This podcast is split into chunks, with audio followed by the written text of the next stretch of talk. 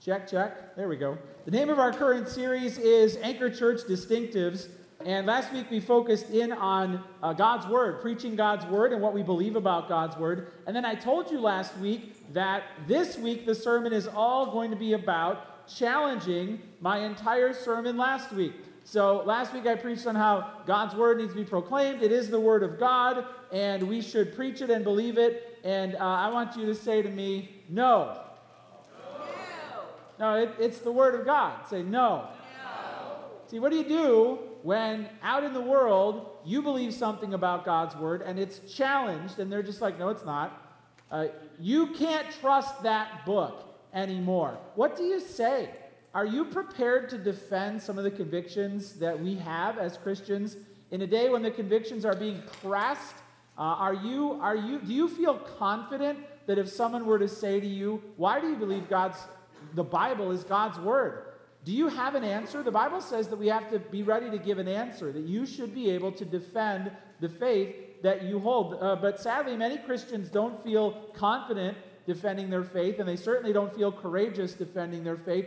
So when someone says something like that, it either kills the conversation um, or, or questions the credibility of their witness, or worse, it makes Christians just get belligerent and, you know, uh, and you kind of strike back without a good answer. So the sermon last week was from Hebrews 4, uh, chapter, or chapter 4, verse 12, where it said, The word of God is living and active, sharper than any two edged sword, piercing to the division of soul and of spirit, of joints and of marrow, and discerning the thoughts and intentions of the heart. The whole sermon today is defending that that's true. You can't trust the Bible. That's the title of the sermon today. I have a few goals, and um, the goals that I have are this I want to voice a few reasons people give today why we can't trust the Bible, and then I want to share reasons why we can and should trust the Bible. And my larger hope is that we can create a culture together as a church. Uh, that church is the place we can ask the hard questions and find biblical, rational, practical answers.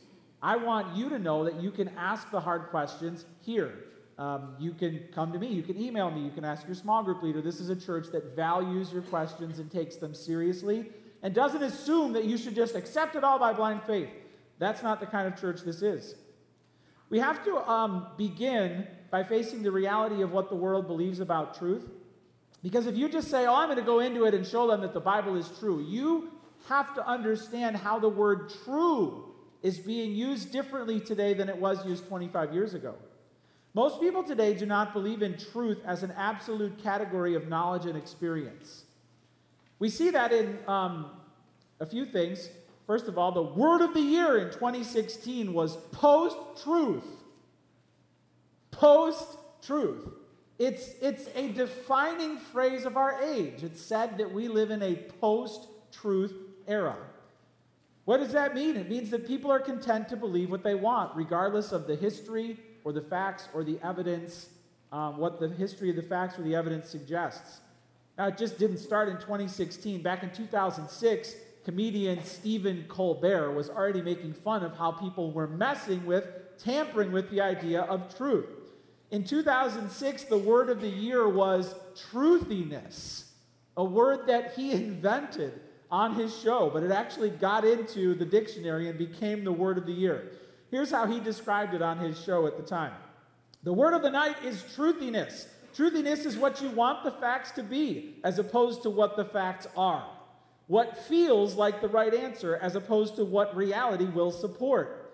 We are divided between those who think with their head and those who know with their heart. Because that's where the truth comes from, ladies and gentlemen the gut. Do you know you have more nerve endings in your stomach than in your head? Look it up. Now, somebody's going to say, I did look it up and it's wrong. Well, mister, that's because you looked it up in a book. Next time, try looking it up in your gut. I did, and my gut tells me that's how our nervous system works. Now, he's totally mocking the idea that truth comes from the gut. But we live in a world where truth primarily is derived from feelings. So, how then can we make the claim that the Bible is the Word of God that applies uh, uniformly over every man, woman, and child who's ever lived when people disagree with the definition of the word truth. I read Time magazine, and in Time magazine, the discrepancy is very clear. One minute, Truth is whatever you decide or feel it to be. The next minute, they're showing a graphic of what percentage of the president's speech was true, according to a fact checker. Well, which is it? Can you have many opinions despite the facts? Or are we, fact, are we checking facts and telling you what is true, in fact, and what is false? The world really wants to have it both ways. And you need to know that when you start talking about how the Bible is true, the world doesn't just think that you are outdated or intellectually, you know, slow. They actually think you're dangerous. If you believe in truth, you are dangerous in the world today. If you take everything literally in the Bible, look at the violence and the abuse in the world and in the church that happens when people use the Bible or religion to confuse and control and attack people. Are you one of those zealots who takes it seriously? You're dangerous. It's against that backdrop of truth that I plan to defend the staggering Christian assertion this morning that the Bible claims to be and proves to be the Word of God. Let's pray. Father, we believe that your word is truth, but can we defend that claim? Can we defend that claim? We ask that you would show us how we can give an answer when our book is tested, when our beliefs are challenged, when the Bible comes under the knife of scrutiny. We pray that you would help us to be faithful witnesses and start with our hearts. Show us, O Lord, indeed, that your word is true. We pray this in Jesus' name. Amen. All right, so there's going to be a lot of verses today, but they will all be put on the screen for you. You don't have to race around the Bible. And there are four basic uh, challenges to our book that I want to throw out there today and then give an answer to. The first one you can jot down in your bulletin is this. People will say this, you can't trust the authors. If people doubt the Bible, they'll usually they'll first go to the authors. Well, you can't trust the Bible because of the authors. The authors cannot be believed, uh, and therefore, whatever is in your book is unreliable because the authors were unreliable. The authors, as it is said by skeptics, were biased. They lived in a superstitious age, long before the dawn of scientific discovery. The industrial and technological revolutions had not happened yet.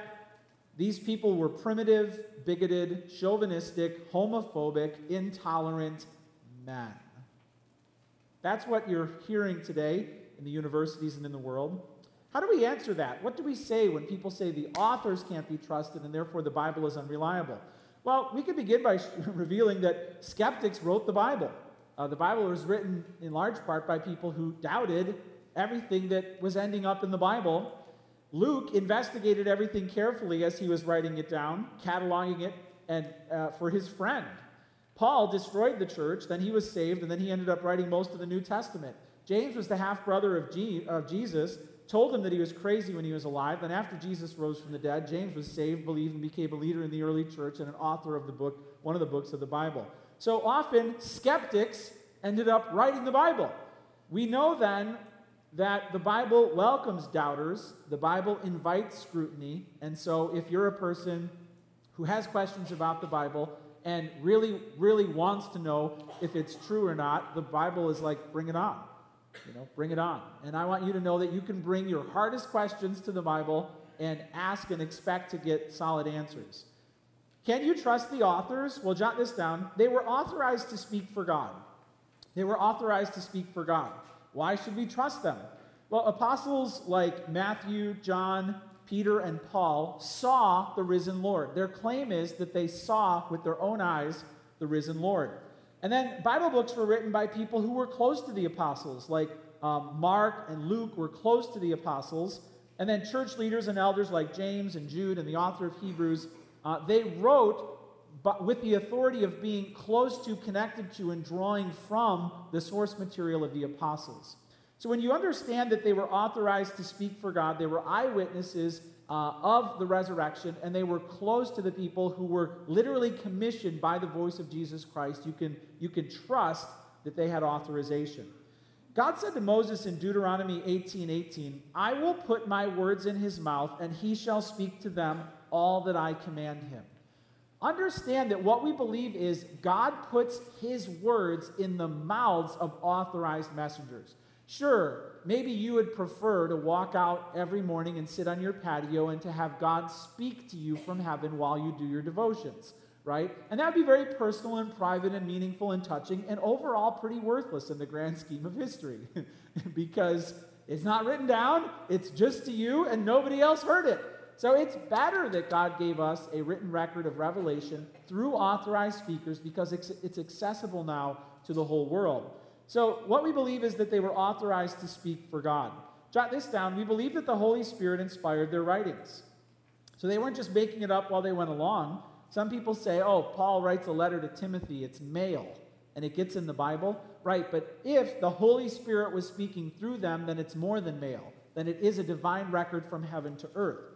And in John 14, 26, Jesus said this But the Helper, the Holy Spirit, whom the Father will send in my name, he will teach you all things and bring to your remembrance all that I have said to you. So Jesus foretold that the Holy Spirit would speak through his apostles. So, why is the New Testament on par with the Old Testament? Jesus said it. It's going to be the Holy Spirit speaking through you. That makes it a divine record. And Jesus also affirmed that the Old Testament was the voice of the divine. In fact, in Mark 12 36, Jesus said this David himself, listen, in the Holy Spirit declared, The Lord said to my Lord, Sit at my right hand until I put your enemies under your feet. So that was a psalm. And so Jesus was saying that the words of David in the Old Testament were coming from the Holy Spirit. Jesus affirmed that the Old Testament was a divinely inscribed book. It was written by the Holy Spirit through the words of messengers like David. Jesus affirmed that. So they were authorized to speak for God, and the Holy Spirit inspired their writings. And then jot this down they told the truth at great risk. They told the truth at great risk. It's important to understand that throughout the Bible, especially the New Testament, you find the story written in a way that does not paint the authors in the best light. That gives us a lot of evidence, a lot of reason to believe that they were telling the truth. I mean, they were, they were humiliating themselves with things they said, the way they doubted. None of the disciples came to the tomb the morning. They all missed Easter, all right? So they told the truth. And they did it uh, in a way that not only jeopardized their reputation in the church because they were fools and they didn't believe, but also to the world. They wrote things down that if these letters fell into the hands of Roman or Jewish authorities, could get them killed. So they told the truth at their at risk, uh, at great risk. It's important to know that telling the truth makes you a reliable messenger, and we should expect them to tell the truth, and we believe that they did. When my daughter Ellie was in uh, kindergarten, uh, really young. Uh, my uh, wife showed up to help out in the class and was in the back of the room. I don't know what she was doing, but the teacher started asking the children to share some amazing things from the summer. And Ellie rose her hand up and she said, I rode a camel. And all the other kids were like, Whoa, you rode a camel. And the teacher looked down and said, Is that true? And Ellie goes, Uh huh. And then she looked over and remembered her mom was in the room and said, Uh uh-uh. uh. uh No, I just lied. she got caught, right? Now listen, the New Testament authors, if they wrote this stuff down and were going from town to town, town, Jesus rose again. There were plenty of people around who were eyewitnesses of the same thing who could have been like, uh-uh, I was there. You're, you're full of it. I mean, you are absolutely telling lies right now uh, when it comes to the, the body of Jesus Christ, all the rulers had to do was show that they had the body. Look, he's dead. Get over it. All right? Look, he's dead. Thomas said he put his fingers in uh, the hand, and you can do it too. It's kind of gross, but come see the corpse. All they had to do was produce a body, and they couldn't, which is why they were speechless. All right? They were telling the truth. They were telling the truth at great risk. 2 Peter 1:16 says this, "For we did not follow cleverly devised myths when we made known to you the power and the coming of our Lord Jesus Christ, but we were eyewitnesses of his majesty."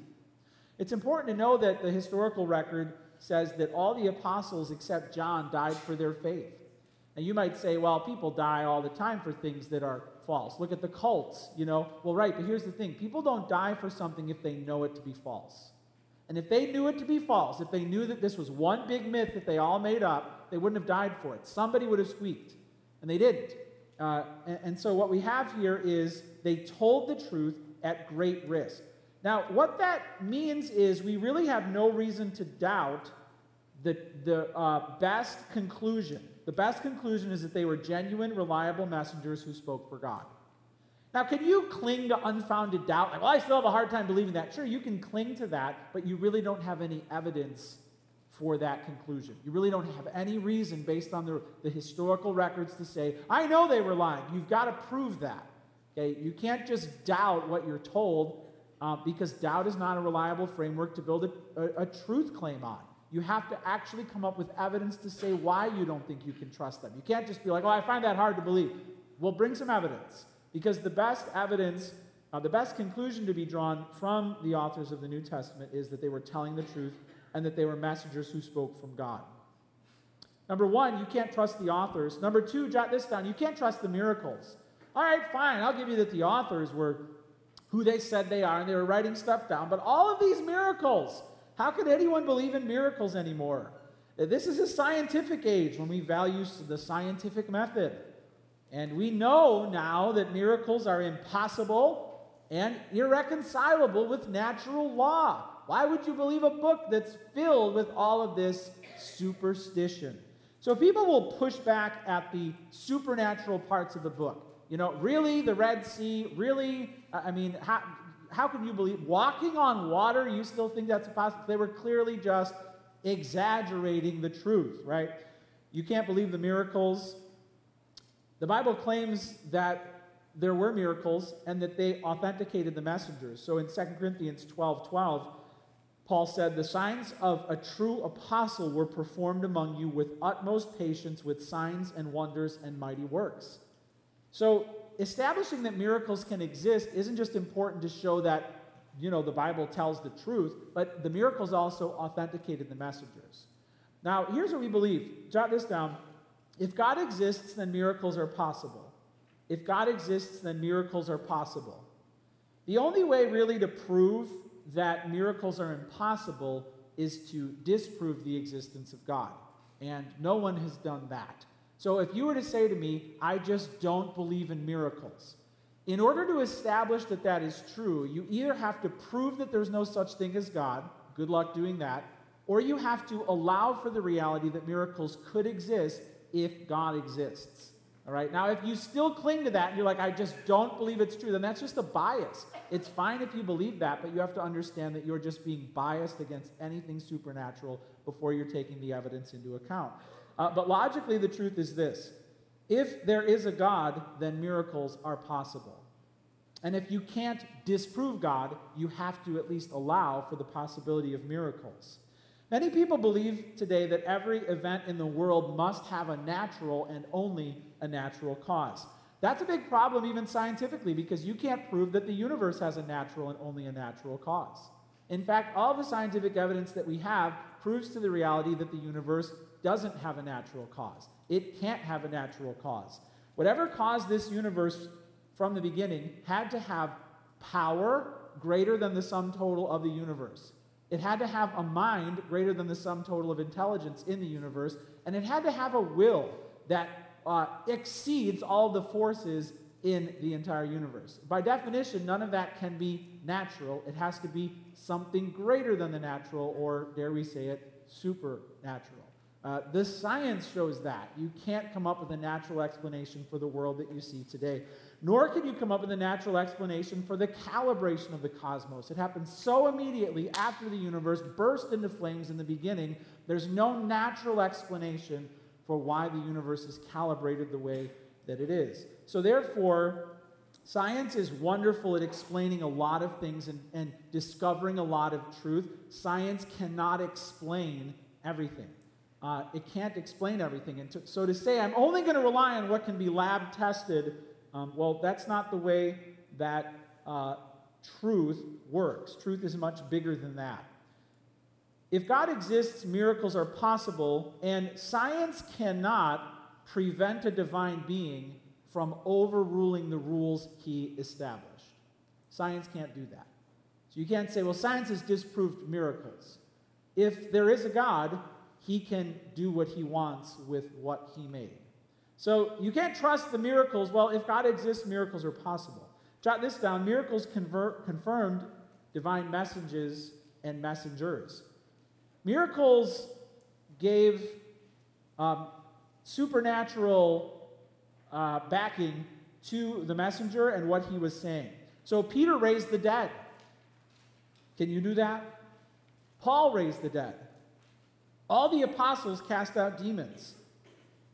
They healed diseases. There was the miraculous catch where there was this wonderful sign where they caught nothing all night long and then suddenly the boats were sinking because of a miraculous catch. Somehow the fish were obeying a supernatural order to go into the net. Paul survived a shipwreck, got ashore, and then was bitten by a snake. Ouch! And then he shook the snake off into the fire, and the islanders were like, oh, he's a dead man. And then when he survived, they're like, he must be God. And he's like, no, no, I'm not God, but I'll tell you about the true God. So the miracles authenticated the messenger so that they can tell them about the God behind the miracles. The miracles also authenticated that Jesus was the Messiah. And he did signs and wonders and miracles that proved that he was from heaven and not from earth. He walked on water. He calmed the storm. He raised the dead. Uh, he told people what they were thinking before they said it. It's remarkable. And so when people say you can't trust the miracles, we would just say if God exists, miracles are possible. And because the miracles happen, and they happen with eyewitnesses, um, we believe that they did authenticate that these were messengers speaking for God. Number one, you can't trust the authors. Number two, you can't trust the miracles. Number three, jot this down, you can't trust its message. All right, let, well, let's get down to what the Bible actually says. You can't trust that anymore. The teachings in there, really? It's full of contradictions. It's outdated. It's obsolete. It's offensive. It says one thing one place and another thing another place. There are people in there who were terrible people who the Bible says had faith. Plus, truth is relative. And the Bible can be interpreted however you want. So you say it says one thing and someone else says another thing. How on earth are we supposed to know that your version of the Bible is the right one? So people will question its message. Let's begin by talking about the errors in the Bible. Jot this down. There are no errors in the Bible. There are no errors in the Bible. The Bible tells the truth, and it's consistent start to finish. And when people say there's an error in the Bible, just say, okay, which one? Share that with me, and I'd love to talk through that. And what you'll find is the Bible, yes, is a human book, and it contains human modes of expression, but our claim is that in its original form, in the original manuscripts, it doesn't contradict itself or teach anything that's an error or that is untrue. Uh, when it comes for why people say there's errors in the Bible, sometimes it's because the Bible allows for many literary forms of expression. So uh, the Bible has many different genres, many different styles of writing.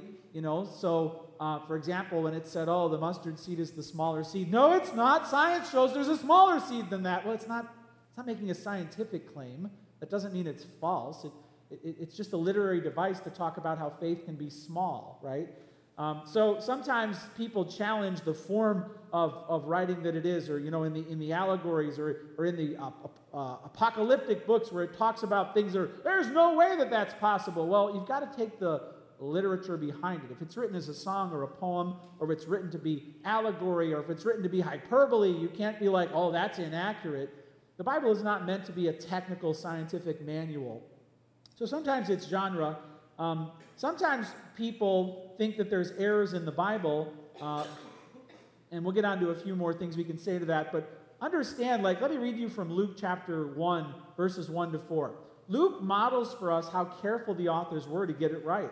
Inasmuch as many have undertaken to compile a narrative of the things that have been accomplished among us, just as those who, from the beginning, were eyewitnesses and ministers of the word, have delivered them to us, it seemed good to me also, having followed all things closely for some time past, to write an orderly account for you, most excellent Theophilus that you may have certainty concerning the things you have been taught. So you might be like, oh, if, the, if only there were like a non insider, like a Gentile guy, a Greek guy, not a Jew, from the beginning who walked around with a notepad and checked that all this stuff was right. You got it. Read the book of Luke. That's what he did. He's walking around. All right, Mary, tell me again. that angel. And he investigated it all. And he wrote what he found. So they really were trying to get it right. Luke wrote the book of Acts as well. And when you study all the different islands and cities and places and rulers that he quotes, archaeology has confirmed so much of what he said as being accurate. They were writing an accurate record. You can't trust its message. Well, there, there are no errors in the Bible, it is very accurate. Now, jot this down different authors had different goals. So sometimes people will say, well, Matthew says one thing, Mark says another. Well, they're writing from a different perspective, and they are often writing to a different audience. So you might be like, oh, well, no other gospel writer says this but him, so it's unlikely that it happened. Well, an explanation could be that he had a different goal and a different audience. So Matthew wrote to Jews, Mark wrote to Romans, Luke wrote to Greeks, John wrote to the world. And therefore, they would emphasize different things, they would exclude different things, they would feature different things, they would compile their book differently. Um, Paul wrote his letters to churches to build them up. So he's not, he doesn't have a desire to, you know, record a historical record. Well, how come Paul never talked about this or that? Well, he had a purpose and he had an audience and he had a goal.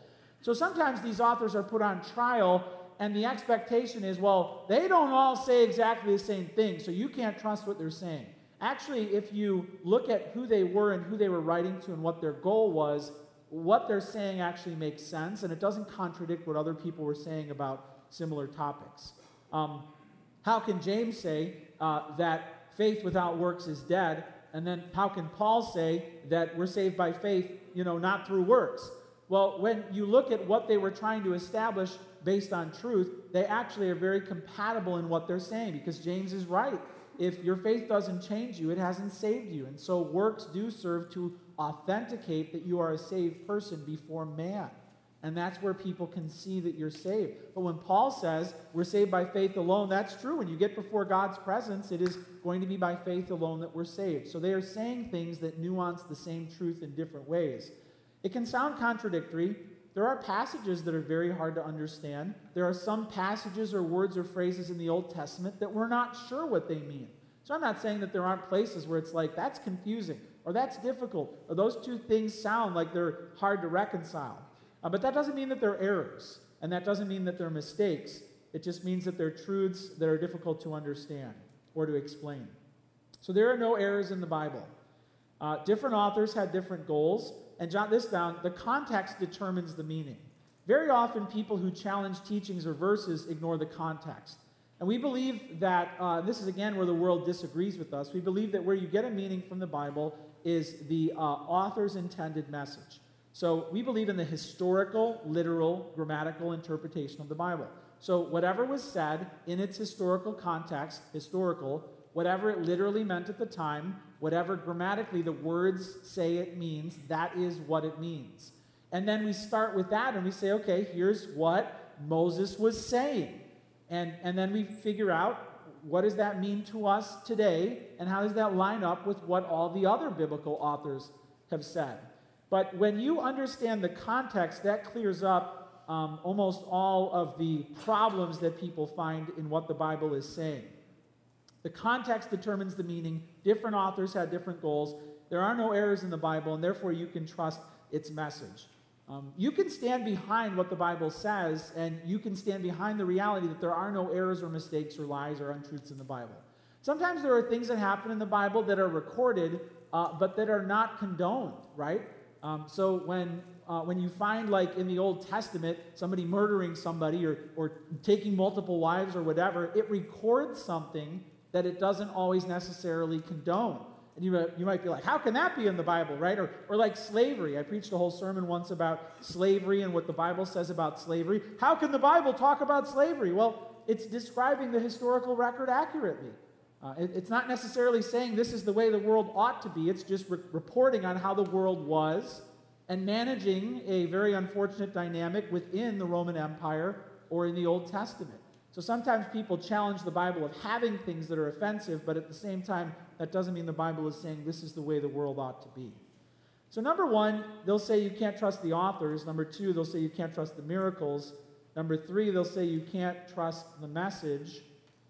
Number four, Here's the last one. They'll say, well, you can't trust the history of it. And now we'll talk about the transmission of it. Well, yeah, wasn't it changed later? I mean, even if the disciples wrote it down and thought they were telling the truth and got it almost right, I mean, later the church just really tampered with it, right? So what we have today can't be even close to what the historical record was. What do you say when that comes up? People will say we all know the Bible has been changed. Powerful men in the church decided what would be in the Bible hundreds of years later, and therefore you can't know what really happened or who Jesus really was. How do we respond to that? Well, in Matthew 5:18, Jesus says this, "For truly I say to you, until heaven and earth pass away, not an iota, not a dot will pass from the law until all is accomplished." Jesus talks about the indestructibility of God's word, and Jesus talks about how it, it will last until the end. Though, you know, though the earth fade away, my word never will. And so Jesus has, has guaranteed us that the word of God will be preserved by God. Now, how do we test if that's actually happening? How do we see God actually preserving his word accurately throughout the generations? You know, can we trust that what Jesus said is actually happening? Well, yes. Jot this down. The Bible is the best preserved book in the ancient world. And I remember being at Oaklawn High School once, because we'll often go into high schools by the invitation of students, and we'll, we'll uh, do lunchtime rallies where we share the gospel. And kids come during high school to this rally. We give them pizza, we share the gospel, or we bring in like a former NFL running back to share the gospel, and then we let them ask questions. So I was on stage at Oaklawn High School one year, and there were, there were several Muslim students off in the corner, and they, they weren't really taking it seriously. They were kind of joking around and whatever. But then somebody asked me, Well, why do you still trust the Bible today? And I said, Well, it's, um, it's the best preserved and attested book in the ancient world, and no other book is like that. And they all looked at me, and one of the boys said, uh, No, it's not. The Quran is. And then we had a wonderful conversation, which is the goal. We had a wonderful conversation. I asked him questions about the Quran, and often Muslims believe that Muhammad dictated the Quran to his followers, which he didn't. Their historical records don't show that is true. And they say that there's one copy that's been perfectly preserved throughout all the generations, and that's simply not true. When you dig into the history of the Quran, you find that Muhammad did not dictate anything, nor was anything written down um, directly by him before he died. And so after he died, someone, his leaders, had to go around and collect his sayings that were passed down orally and copied by different people. And what their own historical records show is that they brought these records in. Some of them were missing. Um, some, some people who wrote down records, their, their bits were, were uh, destroyed or they lost them, so they had an incomplete record. And then when they compiled it and released the first version, there was all sorts of arguing over whether or not that was the truth. And so finally, they brought all these varying manuscripts into one place and a person said, Look, this is the authorized version, and then he burned the remaining copies of the disputed parts. All right? Now, that is what their history says happened. But that's not often what they're taught. So I shared this with him, and I said, Look, you got to go look, look into how your book came about. But what you just told me is not what your historical records reflect. Now, when it comes to our book, uh, what do we believe about how our, did that happen? Did somebody grab all the copies and bring them into a room and say, this is the Bible and this is not, and burn the rest of them? Is that what happened? No. What we know is that the Bible is the best preserved book in the ancient world. Um, we've got a slide here with some facts, but most ancient documents have 20 surviving copies or less. So if you want to know what Homer wrote, you know, there's like may, best case, you've got maybe 20 copies that have survived or less, sometimes one or two. We have 5,000 Greek copies of the New Testament. Now, sometimes the gap between these copies is usually a thousand years between the original and between the copies. So even if you find a, a copy of, you know, the Iliad, the copy was written down a thousand years after the original. That's a long time. It's very hard in the ancient world to find copies that are close to when the original work was penned. And so, by comparison, we have original pieces of the New Testament that are just 50 years old from, uh, from when they were first written. Just 50 years later, we have copies from that. We have entire books that are 100 years old, and we have an entire New Testament that is 200 years old. And yes, there is some time that passed from the original, but here's what you see. You see these copies that scribes devoted their lives to writing down. These copies were spread out all over the ancient world. So you'll find some in Africa, some in India, some in Europe. You'll find some um, in, in Turkey. You find these copies, and it wasn't until later that they were all brought back together. No one had the ability to tamper with the copies. Okay? They couldn't go to all these places and grab all 5,000 copies. And once they finally started bringing all these copies back together, the New Testament, uh, given all the copies that were brought together, had like 97 and 99% uh, uniformity across the copies. That's a good grade on a test, if you ask me. Now, this is just grading the transmission of the Bible. Okay? And what we see is that it has every mark of being divinely preserved. There are so many copies, and they were so well uh, scribed that we can be confident that what we have traces right back to the original message. So it's the best preserved book in the ancient world. Its transmission is supernatural. Jot this down. The copies rule out widespread tampering.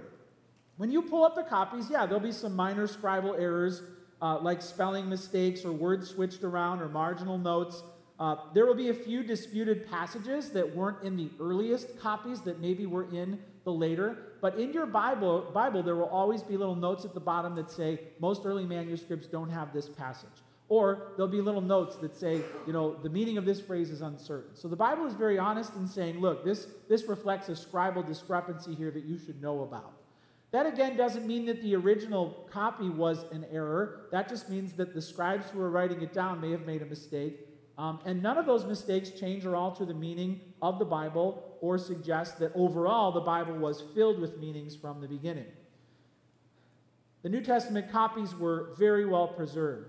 The Old Testament is a different story, and I can spend hours talking about this, but uh, the discovery of the Dead Sea Scrolls really closed the gap by a thousand years from uh, what we had from the Old Testament. And for example, when they found a, a book of Isaiah and lined it up with a copy from Isaiah from a thousand years earlier uh, or hundreds of years earlier, what they found was that they were so close um, that the, the scribes did an excellent job making sure that they were writing down word for word what was happening. So the copies rule out widespread tampering. And then jot this down the church confirmed the canon. And some people will go right to this. They'll be like, well, I know the church changed, changed the Bible. You know, the church got together and they decided what books are in and what books are out. That's just not true. The early church fathers, in their writings, and we don't even have time to talk about them, we could talk about the early church fathers, and we could also talk about external references to Christ by people outside the church. Um, but the early church fathers um, throughout history were talking about the book, and just from their writings alone, you could reconstruct almost all of the New Testament. If we lost all the copies, the early church fathers quoted virtually all of it. Uh, and what we find is that the church had a growing consensus about which letters and books were canon, and then that was challenged in the 300s AD. And so the church did get together to have a few councils, not to create the canon, but to defend the canon against its attack. And people were like, nope, this is the only thing, this is what belongs in the Bible and not that. So the church got together, and um, there were definitely four books that required more scrutiny and more attention before uh, the, the churches together agreed that they were in the canon. But at the end of it, after the end of a few church councils, the church unanimously agreed that this is the Bible. These are the books that belong in there. They didn't create the canon, they authenticated it because it was being attacked, because it was being disputed.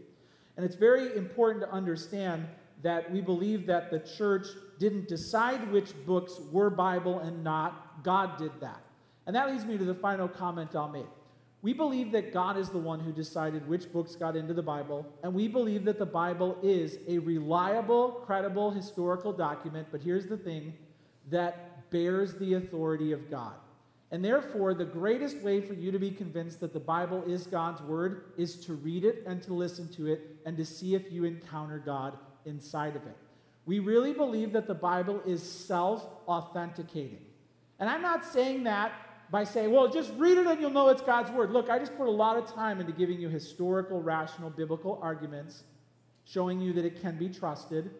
But what I'm saying to you is this that alone can't convince you that it's God's word. If you read it And if you feel like God is speaking to you, then you'll know that it is God's word. I'm up here defending the Bible, and, and I love doing it, but I almost feel like defending the Bible is like defending Mike Tyson. Like if we were at a restaurant and someone walked up and slapped Mike Tyson, I was like, oh, you don't touch him. You touch him and you got to deal with me. I think he'll be okay. Don't you? Like if Mike Tyson got slapped and had to get up and defend himself, don't you think he really doesn't need me to do it? Would you agree? He'd be like, step aside, all right? And he'd take care of business.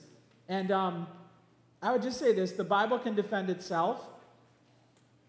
But the question is are you willing to give it a fair trial? It would be a shame if you pronounced the Bible guilty before you gave it a fair trial. It would be a shame if from the ringside you shouted into the ring, You're a loser. Hey, hey, step in the ring, all right? Step in the ring. Many people smarter than you have done it. Many people older than you have done it. Many people more righteous or more wicked than you have stepped in that ring and said, I'm really going to figure out if this book is the Word of God. But, but uh, don't be a ringside heckler who just throws in these accusations that you can't back up. All right? If you want to rumble with the Word of God, get in the ring and bring it. And I'm saying you can bring your hardest questions, you can bring your toughest accusations, you can bring your deepest doubts, and give the Word of God a fair hearing. And trust me, you won't be disappointed. I'll close by sharing what Abraham Lincoln said about this book. He said, I believe the Bible is the best gift God has given to man. But for this book, we could not know right from wrong. Take all you can of this book upon reason and the balance on faith, and you will live and die a happier man. Let's pray. Father in heaven, thank you for your word. Thank you that we have great rational historical reasons to believe that we're holding a trustworthy book. That the best evidence suggests that these authors were writing down the truth as they experienced it, and that they were recording it as your Spirit led them along. I know, Lord, that there are so many questions that we couldn't even get to today, so many different ways we could uh, challenge and test to see if your word is true and accurate. But Lord, I hope that this has established a culture in this church where we can ask these questions, where we can have honest conversations about you, your voice, your book, and the reliability. And I hope, Lord, I pray for those here today who do have genuine doubts and they would like to trust the Bible more. I pray that they would ask those questions and be courageous and that they would seek answers. But I also pray for the skeptics, for the doubters. I pray for the people who just have a grudge against you, for the people who are biased against the supernatural. I pray for the people who just don't want it to be true. And Father, I, I pray for them because I, I was one of them. I was one of them. I remember what that was like when I was a freshman in college and I, I didn't trust your word and I didn't trust you and I questioned everything and I challenged everything. And I, at one point, I even threw the Bible across the room because I didn't want it to be true. Uh, so, Father, I, I, just pray for them as a, a, a former skeptic who once doubted everything I just proclaimed. And I pray that they, like me, that they would finally get serious and finally ask their questions to someone who can help them find answers, that they would set aside their bias if they have one, their grudge if they're holding on to one, and that they would finally actually discover if the Bible is what it claims to be the Word of God. And I pray that they would be courageous in that quest.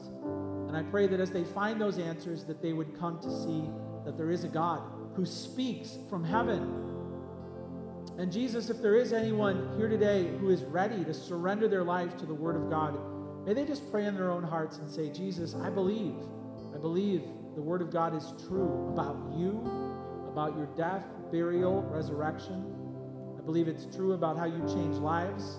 I believe it's true about how you went to prepare a place for us in heaven, how you return, rescue us, and rule forever. I believe the. Father, fill them with the confidence that only your truth can bring. We pray this in Jesus' name.